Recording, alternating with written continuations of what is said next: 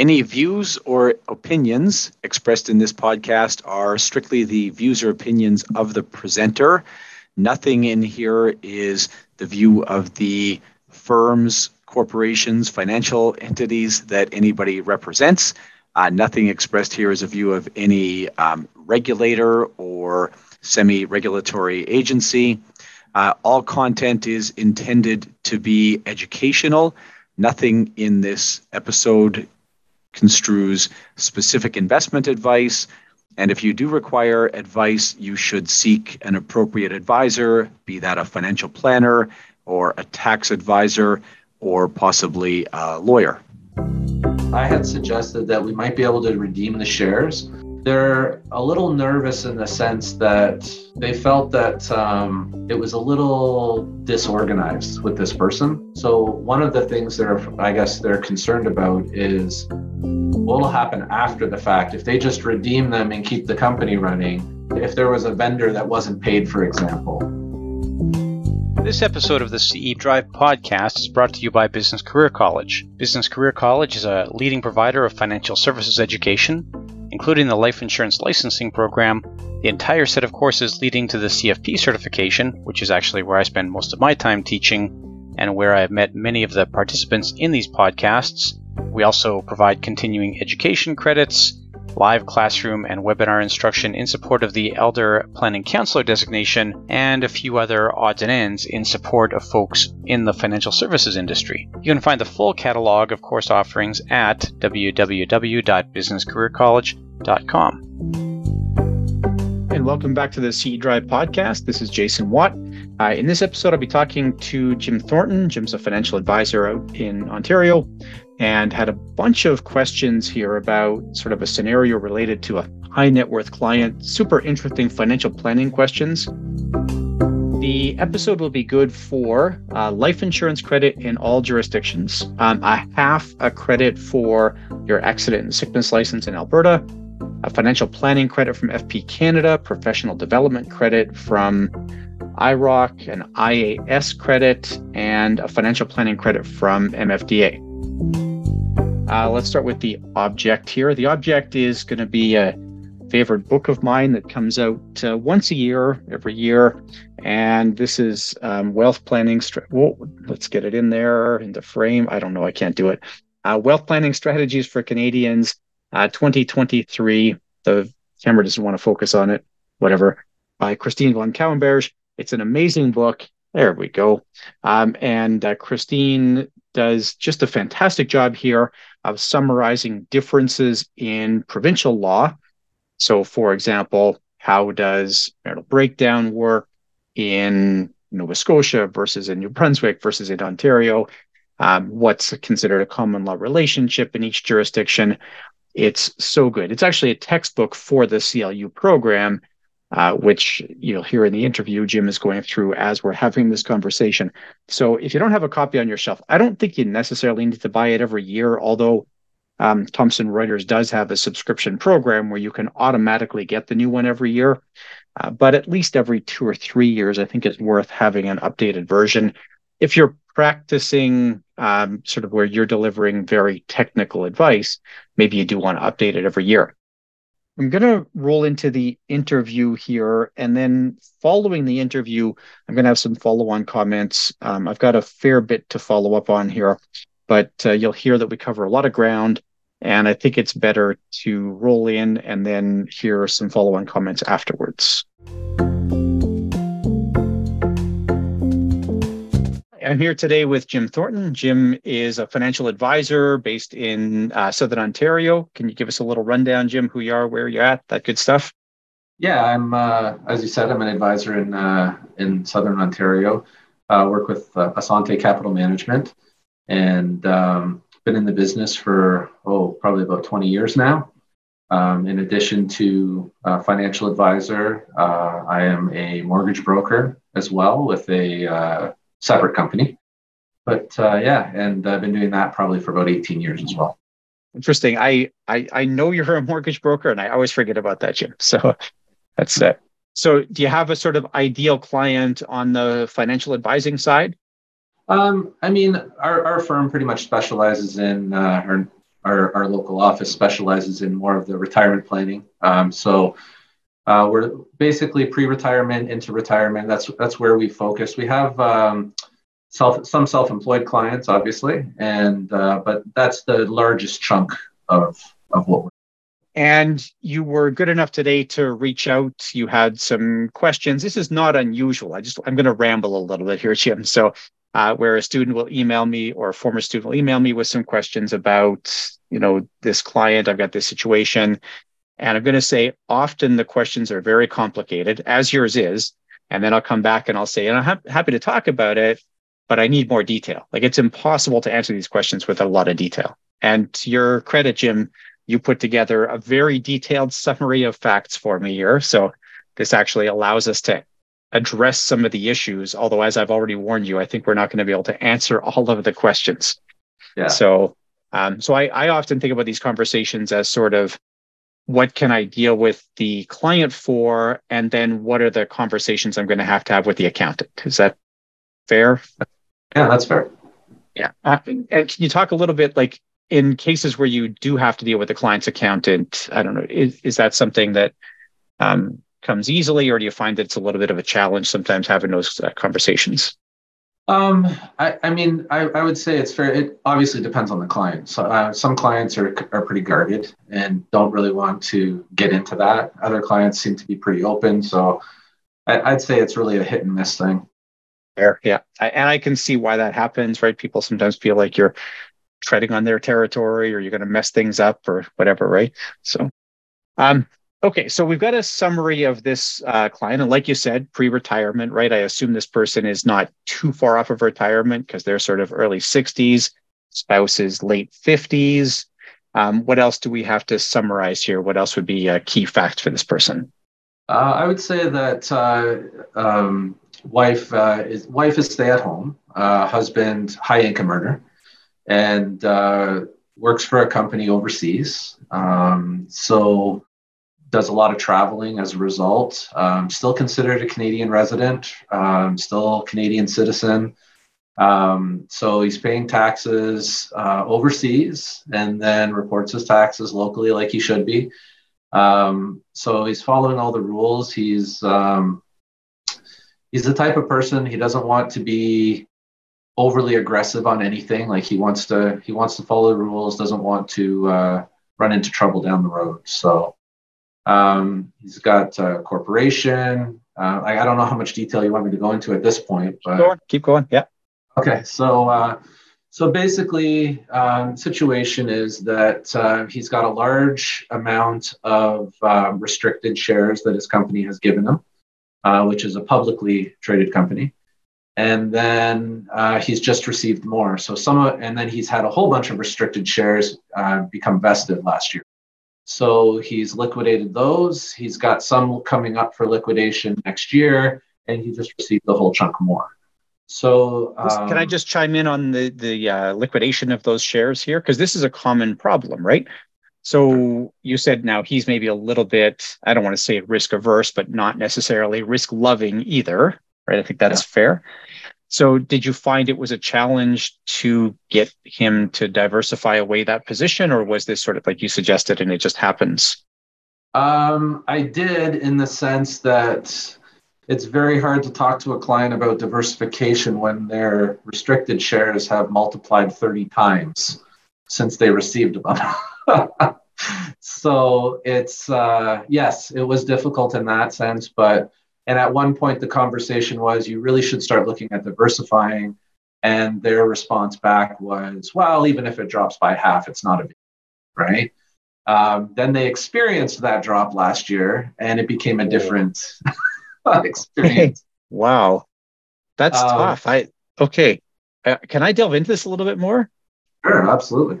This is fascinating. Okay, so they the the like the drop actually happens. Like they have whatever I guess the value would be. Just looking at this, uh, somewhere in the neighborhood of I don't know. I'm guessing about peaked at two million, something like that. Then would it dropped off to about a million? I'm just assuming here. Oh no! It, so yeah. their restricted value uh, shares peaked at about thirty. Okay, there we go. I was because I saw two different blocks of shares in here. So okay. Yeah. Yeah. The, the And- second block of shares that they Yeah. they just received.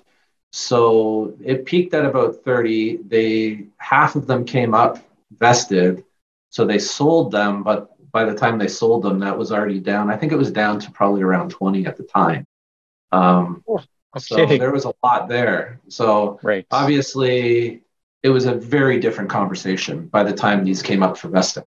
you feel like the client knows like did is this a like they i don't know did they lose 10 million dollars is that or Oh, he's um. So I, I say he, but I mean I have a very good relationship with both husband and wife, but he, he's pretty much involved. In, um, he's not. So you had mentioned risk adverse. He's not risk adverse. He's actually quite comfortable with risk and growth. So the volatility doesn't necessarily bother him. Um, for instance, they've already with with recent markets, they've already started rebounding and, and things are already looking a lot better than they were. But um, I think he realized that, wow, this can change fast. So, um, I mean, as you know, uh, being in this industry, everybody is high risk when the markets are going up, and they get a sh- uh, culture shock when markets are, let's say, volatile.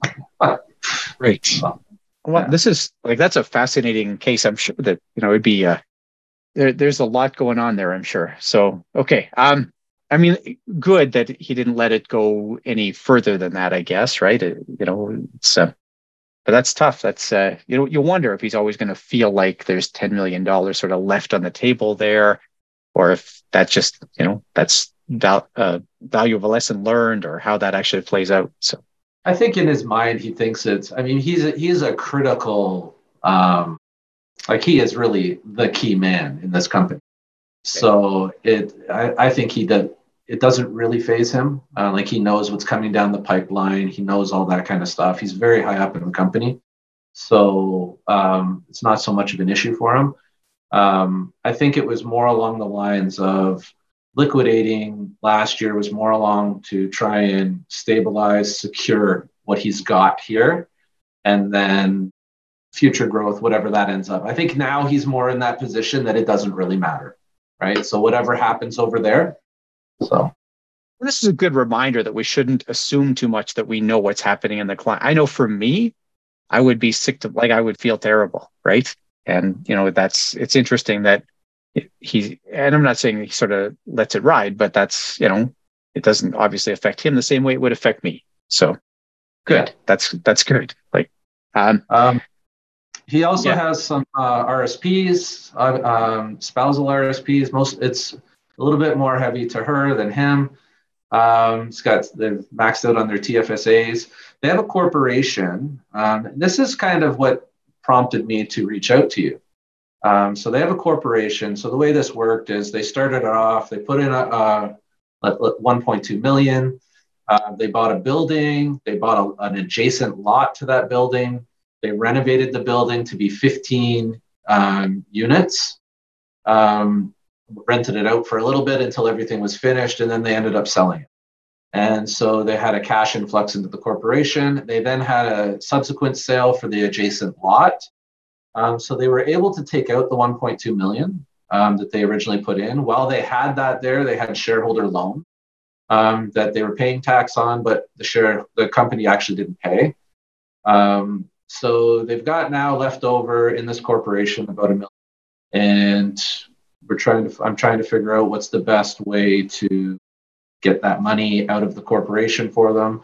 Uh, just to add a little bit of difficulty, they had a share. They had a partner um, in this corporation, and um, so they want to sever that uh, that one shareholder who is a 10% shareholder.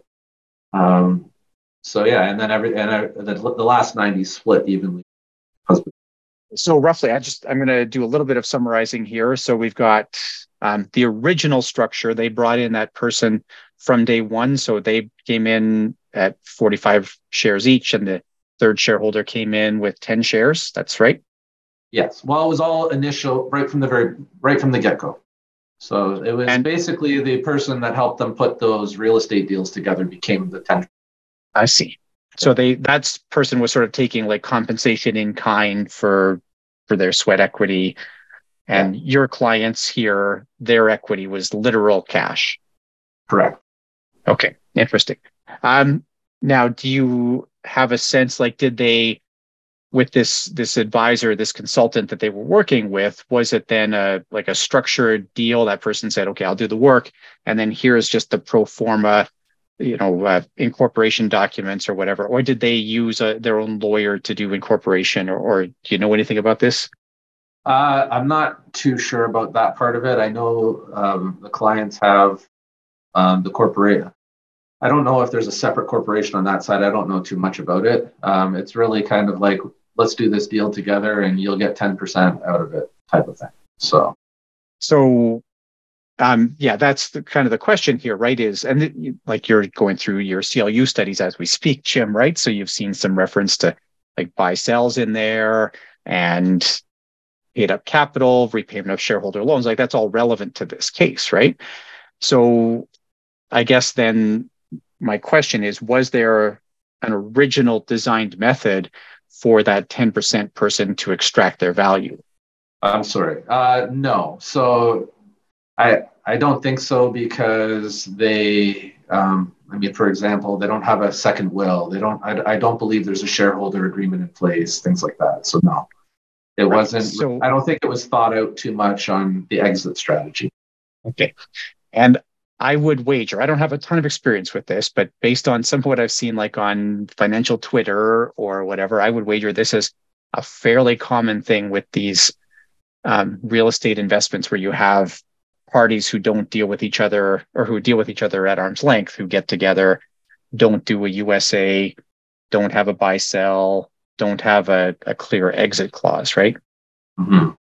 So I, I think you're right here. Like the first challenge is going to be, I think this is accurate. The first challenge is going to be getting that minority shareholder out of the picture. Yeah. So do you know have they opened up discussions with that person have they made an offer is there or is this kind of where they're at is just figuring out how to do that uh, that's that's where we're at right now um, so the the client came to me and said we want to wind up the corporation and um, and we just want basically let's get them out. Like um, it's not a matter of can we get out of this deal. Like they just they want to just sever and kind of go their own way. So they originally like we want to wind down the corporation, open a new corporation with just us, and move money over and whatever. And that was kind of what their thought process was when we initiated the conversation. Um, with uh, they haven't had a conversation. I know that for sure. They have not conversed with the minority shareholder. Um, this is where you get into a challenge, of course, right? Because the minority shareholder, despite being in a minority position, does wield a disproportionate amount of power, right? Because they can, you know, effectively, without a unanimous shareholder agreement, and I just, if I can, for a second here, I'm just going to go down a path of the USA. So that's sure. Okay, Jim. All right. So if we have, and I it sounds like you weren't dealing with these folks like they they did this before you were working with them or independent of advice from you or okay so no no criticism levied here jim obviously right um and and i mean if this hap like this happens sometimes under an advisor's watch too i i get why this happens so you know they partner up with this this this real estate advisor kind of person and they create this entity and part whatever they get into business with this person. Partner up's not a good word because it's not a partnership. Um, and what should happen here is they should deal with a lawyer. So I said earlier, we'd say, you know, when are you going to talk to the accountant? Well, this is when are you going to talk to the lawyer, right? So they should partner up with, they should get together with a lawyer, and the lawyer should be advising them that they should have a unanimous shareholder agreement. So actually, now that we're talking about that, um, sorry to cut you off. Um, I did ask them about a shareholder agreement. They did. They do have a shareholder. I know I said they didn't, but they do have a shareholder agreement. And apparently, in that agreement, it does state that they decide what happens. Good. Okay. So that, uh, to my mind, anyways. Now, depending on how broad that is. Yeah, I haven't that, seen it. Though. Okay. Well, and and I mean, honestly, they're going to need legal advice here. You're you're. Um, I would certainly not be comfortable interpreting that document giving advice on the basis of what it says. And, you know, that's, I think that's probably something most financial advisors, you give it a cursory read or whatever, but no matter what, I think you need to bring a lawyer in. There's a couple things here. What you do has to uh, be adherent to the shareholder agreement. It also has, you're in Ontario, it also has to be adherent to the Ontario Business Corporations Act. So these, uh, and there are things we can do in the USA to override provisions in the Business Corporations Act, but that's the lawyer knows. I don't know what those are. So yeah. Um, and I have had that conversation with them, saying like, listen, we're going to need to get the lawyer involved, yeah. but really this is kind of more of a high level conversation at this point, and then let's let's branch this out, and we're going to need to get your accountant involved as well. Like we're going to have to get all three of us working together. Perfect, hundred percent. So I would suggest that there's, at least to me, and I, the lawyer and accountant might have other suggestions. I think there's two possible options here. And one is, like you say, to just dividend everybody out and sort of wind up the corporation. Um, I think that actually what's cheaper to do, and I'm not 100% sure on this though, is to do a share redemption with the 10% shareholder, get that person out that way. Um, I had suggested that. Um, yeah. So I said I had suggested that we might be able to redeem the shares. They're a little nervous in the sense that they they felt that um, it was a little disorganized with this person. So one of the things they're I guess they're concerned about is what will happen after the fact if they just redeem them and keep the company running can if they if there was a vendor that wasn't paid for example um, for one of their uh, renovations or something. Can they come back to whatever? So in their mind, they want this one gone and a new one over here. and they don't and really I, care about the cost at this point. Yeah. And, and that's, you know, potentially fair. That you're right. Like they are right here. It's that's very astute on their part, right? That they know that the corporation never really gets rid of its obligations. So they're and there are some questions around this, around, you know, if they um, get rid of existing corp and create new corp, then how much of the liability of existing corp carries over to new corp? Okay. And and I would say, and I don't know the the case law around this in Ontario. I'm aware of a BC case where something similar happened, and the courts did allow the creditor to go after new corp. Okay. Um, so that's one that doesn't like it doesn't necessarily have the full effect. Now, um, my my and I've used this before in this podcast. My own lawyer, my like our corporate lawyer, um, always uses this analogy with this kind of thing, and I think this is useful. I think this might be a useful thing for your client to hear. So, if you have these kinds of things, like you're using a corporation to shield liability, right? You you know that it can work, but you don't know that it will work. And it's like the chase scene in a movie, right? So you've got the person being chased, which you know might be your client here, and the person doing the chasing, which might be you know a, an aggravated vendor, right? A vendor who didn't get paid or didn't get paid what they thought they should have, or whatever causes liability, right? This is the issue with land development. We haven't even talked about the business yet, but I know they they did some land development, right? Um, and so now both parties are going to do whatever they can, right? Again, just like the chase scene in a movie, the person being chased, you know, they run through a shop, they put on a disguise, they duck down a back alley, they climb a fence, and sometimes they get away and sometimes they don't. So every, you know, obstacle you put in the way makes it harder for the person doing the chasing to to catch. So, you know, that's where creating that new level of corporation, you know, I, it's like the equivalent of, you know, pulling on the the new hoodie when you're ducking through the shop, right? So, yeah. Like, uh, and so, I don't know if that rings true with you, Jim, but I watch enough action movies that it works for me. So yeah, yeah. Um, so, and I think that's a good way to explain it to clients. I was when my lawyer explained that, I thought like that's a good analogy. It shows you that you, you don't know how these are going to turn out, but you take reasonable steps. Okay. And it sounds like your client is looking to take reasonable steps. Yeah. Yeah. That's fair. Okay. Um, so yeah, the, I think the this comes down to then the question of right, do they create like and this would be where presumably, I think this is how you would do it. You would incorporate a new corporation Okay. And then you would use Section 85 and you would roll probably the shares of the existing corporation into new corporation. Okay. Take back shares of new corporation in exchange and then essentially just pay the dividend up to the to the new corporation and wind up old corporation having dividended up the old shareholder and that's where you would be doing a share redemption anyways to the old shareholder yeah so um or even if you're not doing a share redemption you're effectively going to reduce the corporation to zero assets and then go through a corporate wind up right okay and you know there's a there's again and the the accountant's going to brief on this better but there's a couple issues with that so when you wind up the corporation, that requires then a tax year end. So there's costs there. Um, and you do have to, you know, if they're looking to reduce their liability, which they are, then you're going to have a wind up both on the tax side and a wind up on the legal side. Like the, the Service Ontario, I believe it is in Ontario, is going to want to see that wind up as well, right? Okay.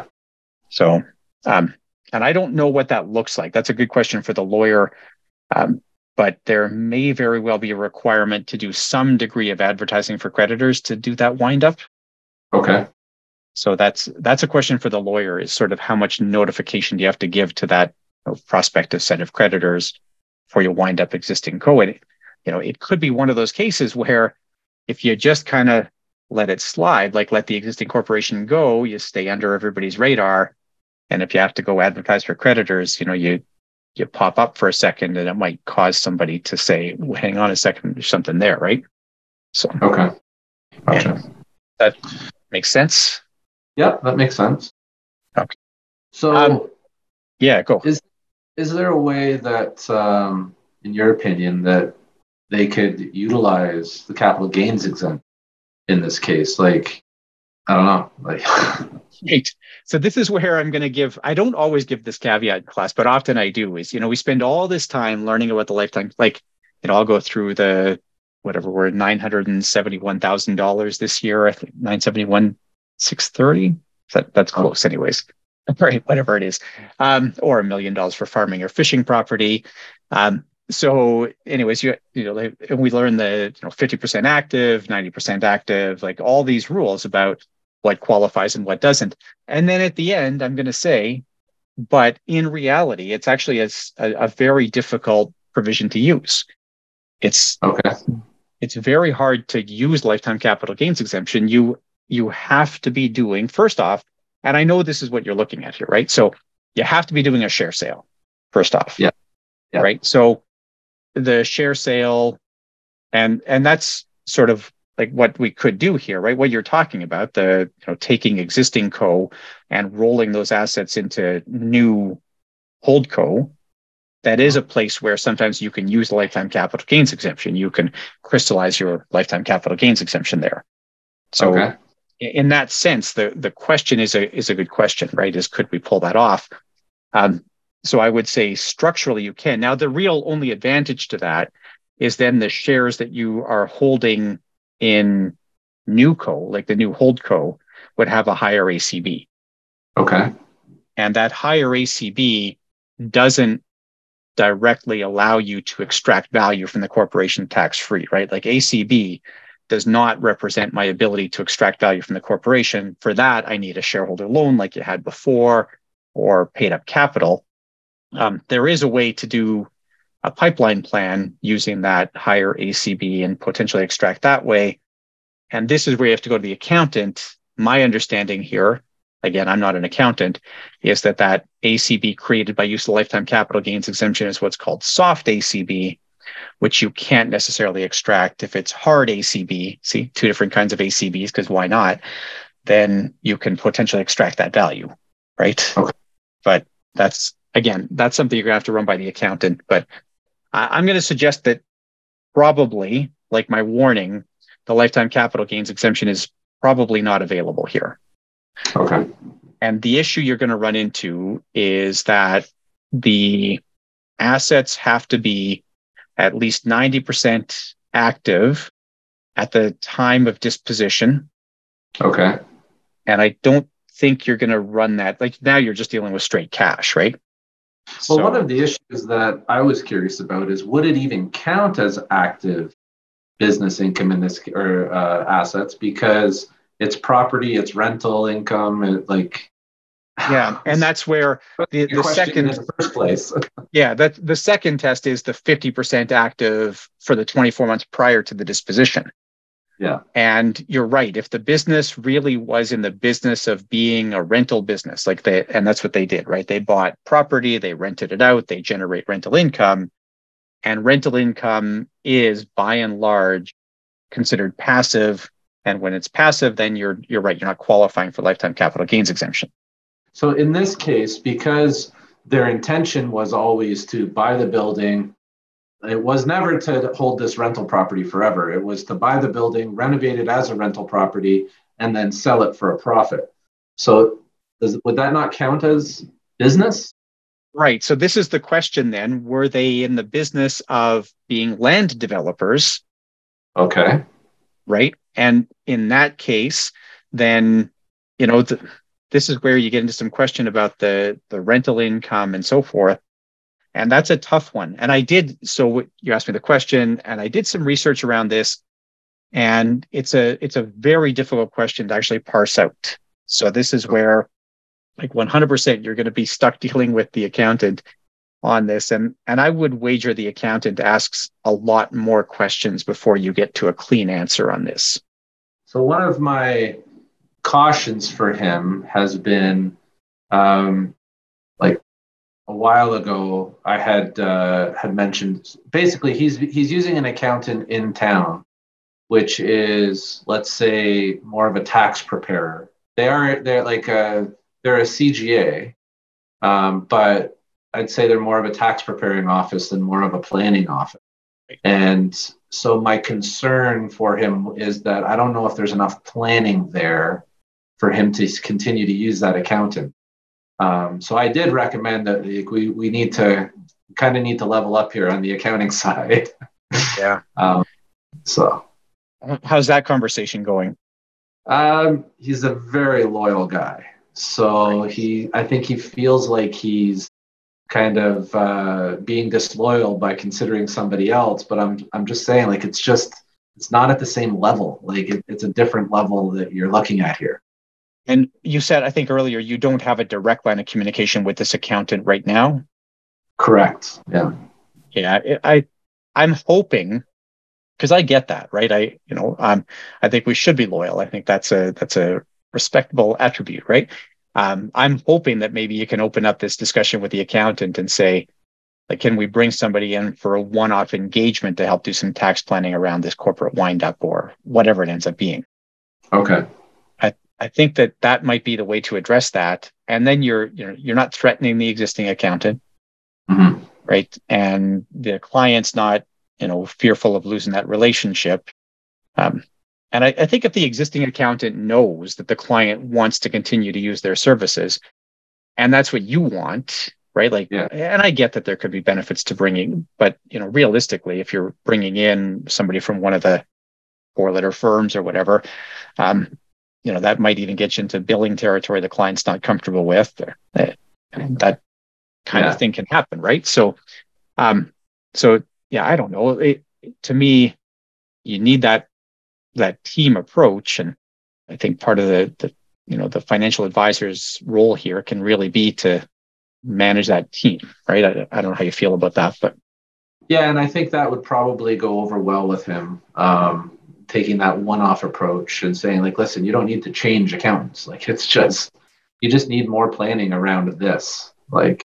Yeah. So. And I, I think that's valuable like the, to recognize that there are places where and i mean you do this like you're not picking stocks for that client to buy right? Like i assume you send them to you know mutual funds or etfs or whatever the case is. So you're like they're using a team approach with you. They have a, a pm who you know runs their money one way or another right? So yeah, exactly. So yeah, so that's um yeah, they're they're already doing this. They're using the team approach. They may just not recognize it yet. So really, the uh, with regards to um, finding out like does this classify as a development business or a rental business or whatever, that's just conversation for lawyers and accountants, or I think that 95% of it is going to be the accountant digging into the the facts here. And okay. again, um, I mean, I found a fair number of articles about it. Um, even the Government of Canada website, like there's a there's a an old CRA website or that deals with this, and it's it, it's a little bit murky. My my instinct is to say no, um, but I I hate to rely on that. I, I think that uh, there are cases where I would instinctively say lifetime capital gains exemption is not available, and it turns out to be. So, okay, yeah, and I so that like that makes it a good question, Jim. Right when you first asked me the question, I thought uh, rental property probably not, but you know the the developer thing here I'm going to say then maybe. Now I I am going to and I I warned you about this before. I I'm going to throw one other caveat in here, one other warning around this, right? Sure. And that is that in that development space, and I think this is something we often overlook as like financial advisors, right? We, we think about income tax, we don't think about excise tax. So okay. you're in Ontario, you're primarily dealing with HST. Mm-hmm. I think I think you have it's not the same. I know BC in BC they have this whole thing where there's some stuff that's HST and some stuff that's GST. I think Ontario by and large HST is there and you don't yeah. have to worry too much about GST, right? Yeah, just very few things separate it. So yeah. So um so the the one question that I would want to fully address here is if they were a land developer, did they properly pay or charge HST on everything they should have. Okay. And and my experience with this, and I'd I'd love to hear from tax folks who have maybe different opinions, but my experience with this is you're more likely to trigger some problem with CRA around HST than you are around income tax. Okay. And so, you know, you're like you're talking about risk management with this client and that's a place where there might be a little bit of risk and, and cra um, will have no like you, know you talked before about the old vendor showing up and and having a, a debt that they're going to try to collect on now or you know a contract they're not satisfied with or something like that um, cra will have no problem on an hst issue because they can come right to the individual shareholder. Gotcha. They, yeah. they don't yeah they, they have no restrictions really in their ability to collect um, HST that should have been paid. So, uh, well, and and that's obviously a good thing to bring up, but I would assume, which I really shouldn't do, um, that the minority shareholder will probably have taken that into consideration, considering they're involved in the development business themselves. So hopefully they they would know their way around that. But it's definitely something to bring up with the client and make sure I, I think this is another um, avenue that you can bring up with the client's accountant to allow you to get to that um, that accountant who's better suited for this particular transaction, right? To say, you know, this this other firm is you know able to to do a I don't want to say HST audit, but to look at HST and make sure that that we did it right. Um, okay. Yeah. I'm just trying to. So yeah, the uh, just to circle back to lifetime capital gains exemption here, if it were like a giant rental empire and you okay. had more more than six, sorry, more than five, I apologize, um, full time, non family members working in that giant rental empire, then your rental business now qualifies for lifetime capital gains exemption. I don't think that's relevant here, but just in case people are wondering why lifetime capital gains exemption is not available, that would be it. Now, I, I, think that you're you're good to have thought about lifetime capital gains exemption, um, because I think Jim, you can you can play this card and say, look, we're you know this is this is another reason to bring in this uh, this tax professional with you know more experience in this area. I think that's fair. Yeah, absolutely. And uh, I mean, really, the idea of reaching out to you is like, you know, is the possibility there? And I mean, rental, it's pretty I mean, just from our previous conversations that we've had about other stuff or whatever, I knew that was pretty much a, that was going to be a no go. Where I wasn't 100% sure is just this whole, yeah, but they went into this to buy a business, renovate it, sell it. Like that was their business, not quote unquote rental.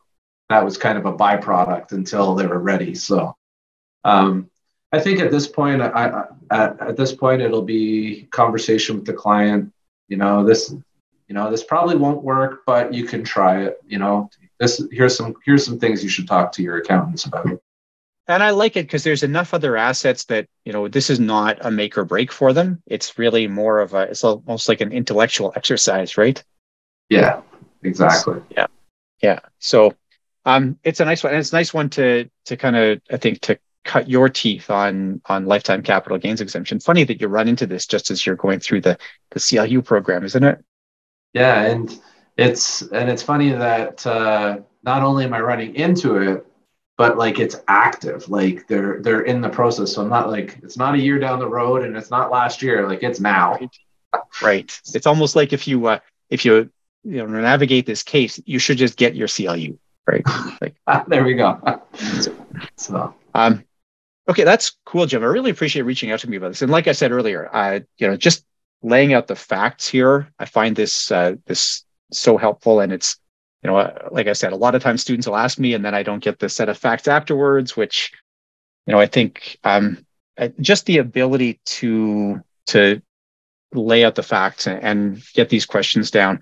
I think that's that's a key attribute for a financial advisor, and really just to put the work in when you don't know what's going to happen in terms of you know compensation or outcomes or whatever that it's so important right absolutely so yeah I, I appreciate you taking the time and walking through this with me um, i know i gave you a lot actually, of information that wasn't really relevant here but i just wanted you to have a full picture thanks it's it's all relevant i, I actually do have one follow-on question here and that's about the fact find so sure. is this just like for you is the fact find a verbal exercise or what do you have software you're using to assist you on this? Uh, what's the no? This is basically conversation based and Notepad and conversation. So no software um, at this time. no, no recording the meeting. No assistant with you with the scratch pad. Just straight up Jim and a scratch pad and notes. Yeah, exactly. Very so, cool. I don't know if that's the right way, but that's the way I did it. So hey, it I think the only way to judge whether it's the right way or not is to say, like, do you do you have the tools to arrive at a good outcome? And I think yeah. you do here. So yeah. Thank you. Okay. Thanks so much for your time today, Jim. Really appreciate it. And again, thanks for the question. No problem. Thank you. Okay. As I said, a lot packed into that interview. And I feel like I probably should have, I don't know, had other questions ready here. Um, maybe I missed out on asking some questions about the client. I think that um, we could have had a more robust conversation about sort of risk capacity, risk tolerance, risk composure. I think that really shows up there where you have that discussion where the client says, Yeah, I can afford a loss. And then when the loss actually happens, yeah, the client was able to afford it and sort of did for the most part weather it. They didn't run for the hills, but it did cause, I think, more pain than what the client had anticipated. And maybe it's just that they thought the loss wasn't possible. Maybe they thought their risk was greater than it was. It's hard to know.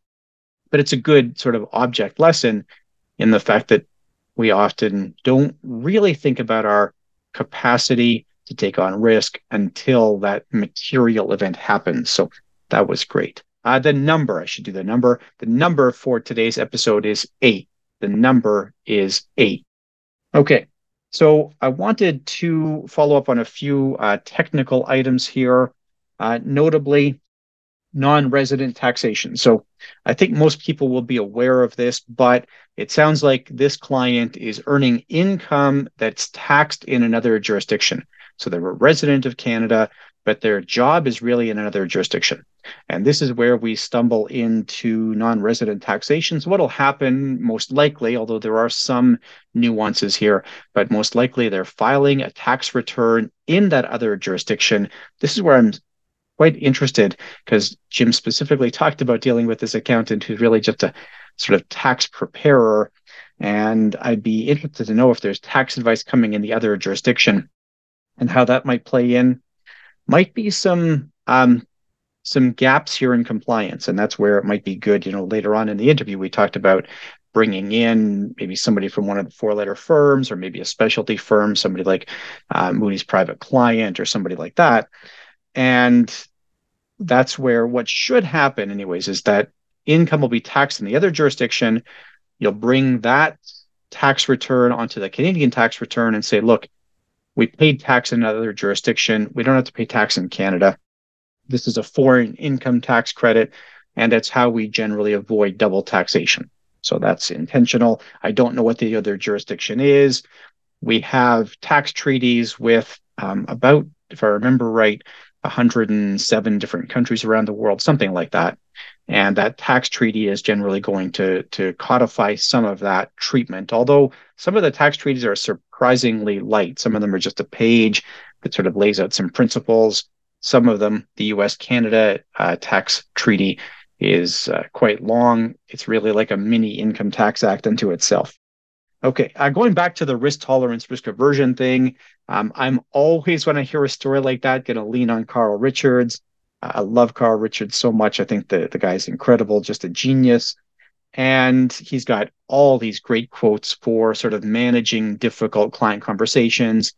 And the one that comes to mind when I hear stories like this, you've got a client who's got so much exposure to company stock, is how much better off are you if what you're doing works out versus how much worse off are you if what you're doing doesn't work out. So I think about, you know, continuing to have this concentration risk.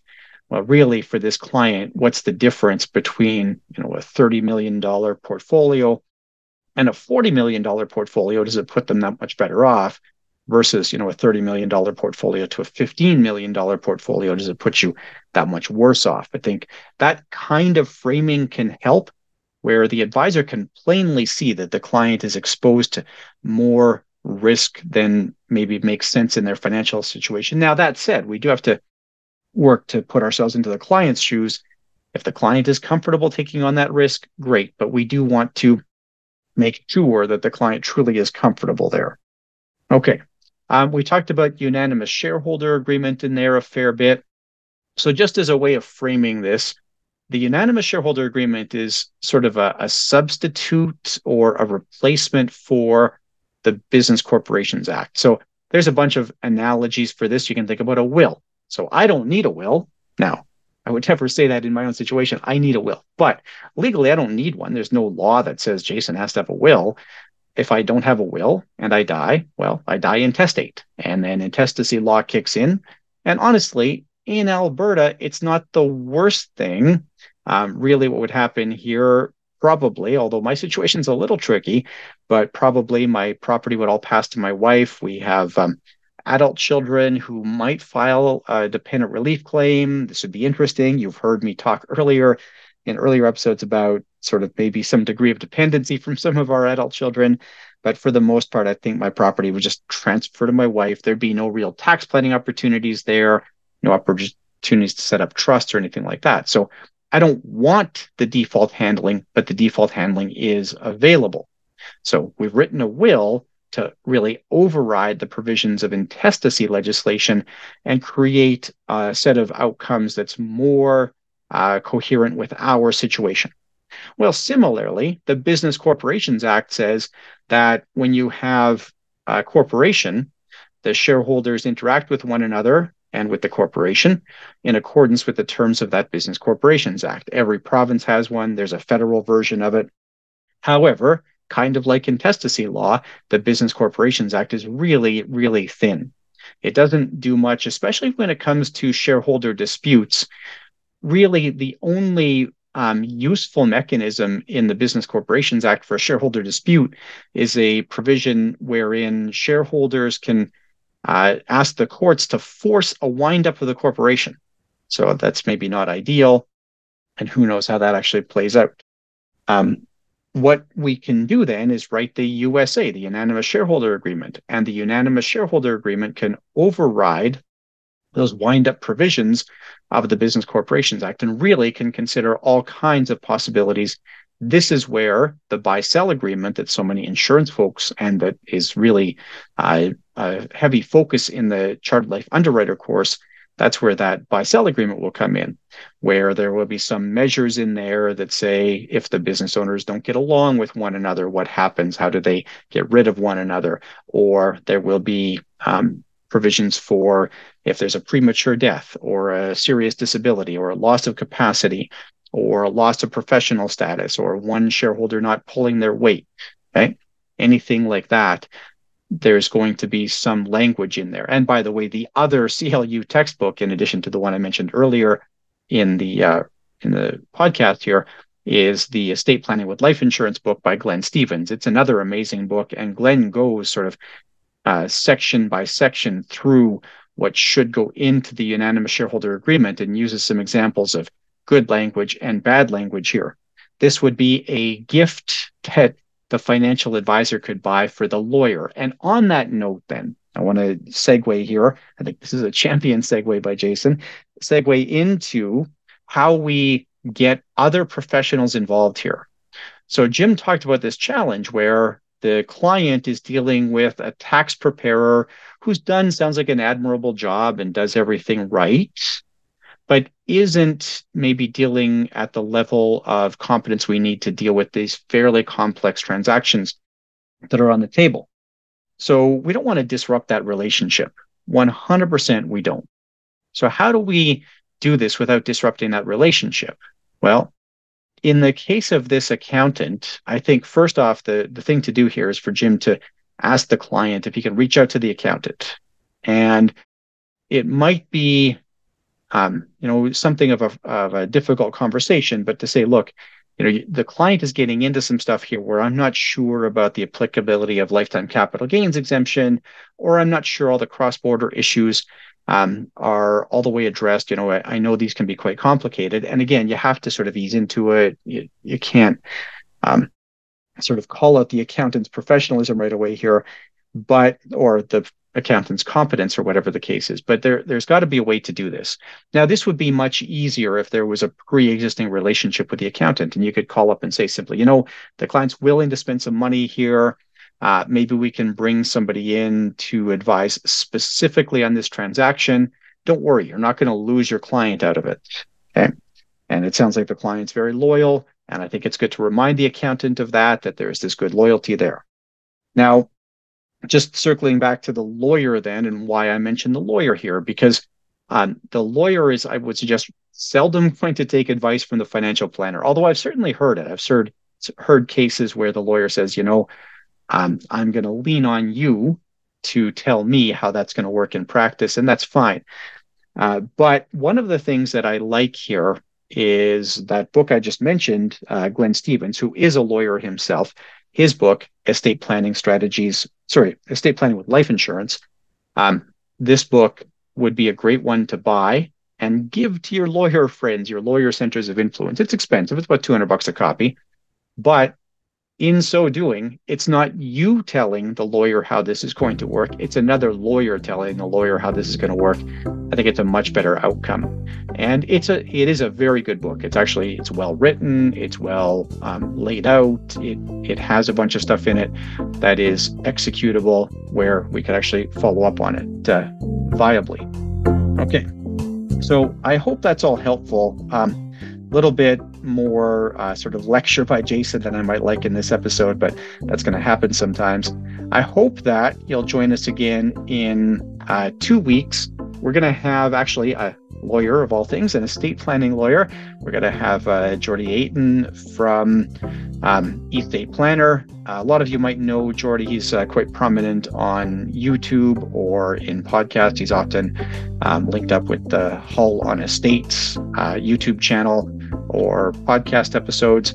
Um, but he's got this uh, fantastic tech tool, the eState Planner, and I've been playing around with it a little bit. It's really top notch. So um, enjoy your continued studies, and please join me again in two weeks when we're going to talk about visualization in estate planning. If you're listening to this episode and you're not already signed up for CE credits, this is a very easy thing to do. Just navigate over to businesscareercollege.com and you're going to sign up here for CE. Just subscribe. Currently, the pricing is $200 a year. We may be uh, introducing monthly pricing at some point, but as of today, we have a cost of $200 a year. And once you're signed up, then you can just go and listen to every episode within your subscriptions once you're logged in, you'll use my subscriptions here and you'll just go to the latest episode, which you'll scroll down to very near the bottom for. It doesn't matter which episode, you just scroll down and you find the one. So, as of the time I'm recording this, the most recent episode is season four, episode 27. I can just start it right from here. I can do the quiz here. Once I'm done the quiz, then I can get my continuing education certificate very straightforward. Um, so I would just launch the course here and I can watch the episode from here. Uh, now, if you happen to be already listening to it on YouTube or whatever the case is, you can just navigate right into the quiz, you start your quiz, and you're just going to go through the whole thing. And then at the end of it, you'll be able to see your certifications. So we're going to bring up uh, designing small group products. We bring this up and we click on wall certificate, and that's going to give me the CE certificate I need in order to maintain status wherever I happen to uh, need CE credits. So I really do encourage, I know that uh, out of our regular listeners, about 40% of you are listening to the episode for CE credits. That's about 60% who you know, are listening out of general interest or whatever it is. Um, and I really think this is an easy way to get your CE credits. 200 bucks a year, pretty reasonable price. And as you can see from the certificate here, so and as you hear me discuss at the beginning of the episode, we have a broad range of approvals for all of our courses. Like to thank uh, Joe Tong. Joseph is our editor both for video and audio content. And Joe does a lot of good work to make sure that these episodes look and sound good, despite my better efforts. Um, I'd like to thank uh, Maria Nguyen. Maria makes sure that the episodes all get approved for CE credits. Uh, Veronica Tiber does the quality assurance through that process. And then we have a strong marketing team that makes sure that all of our content gets out there so that people can find us and uh, take advantage of learning opportunity they might not have known about.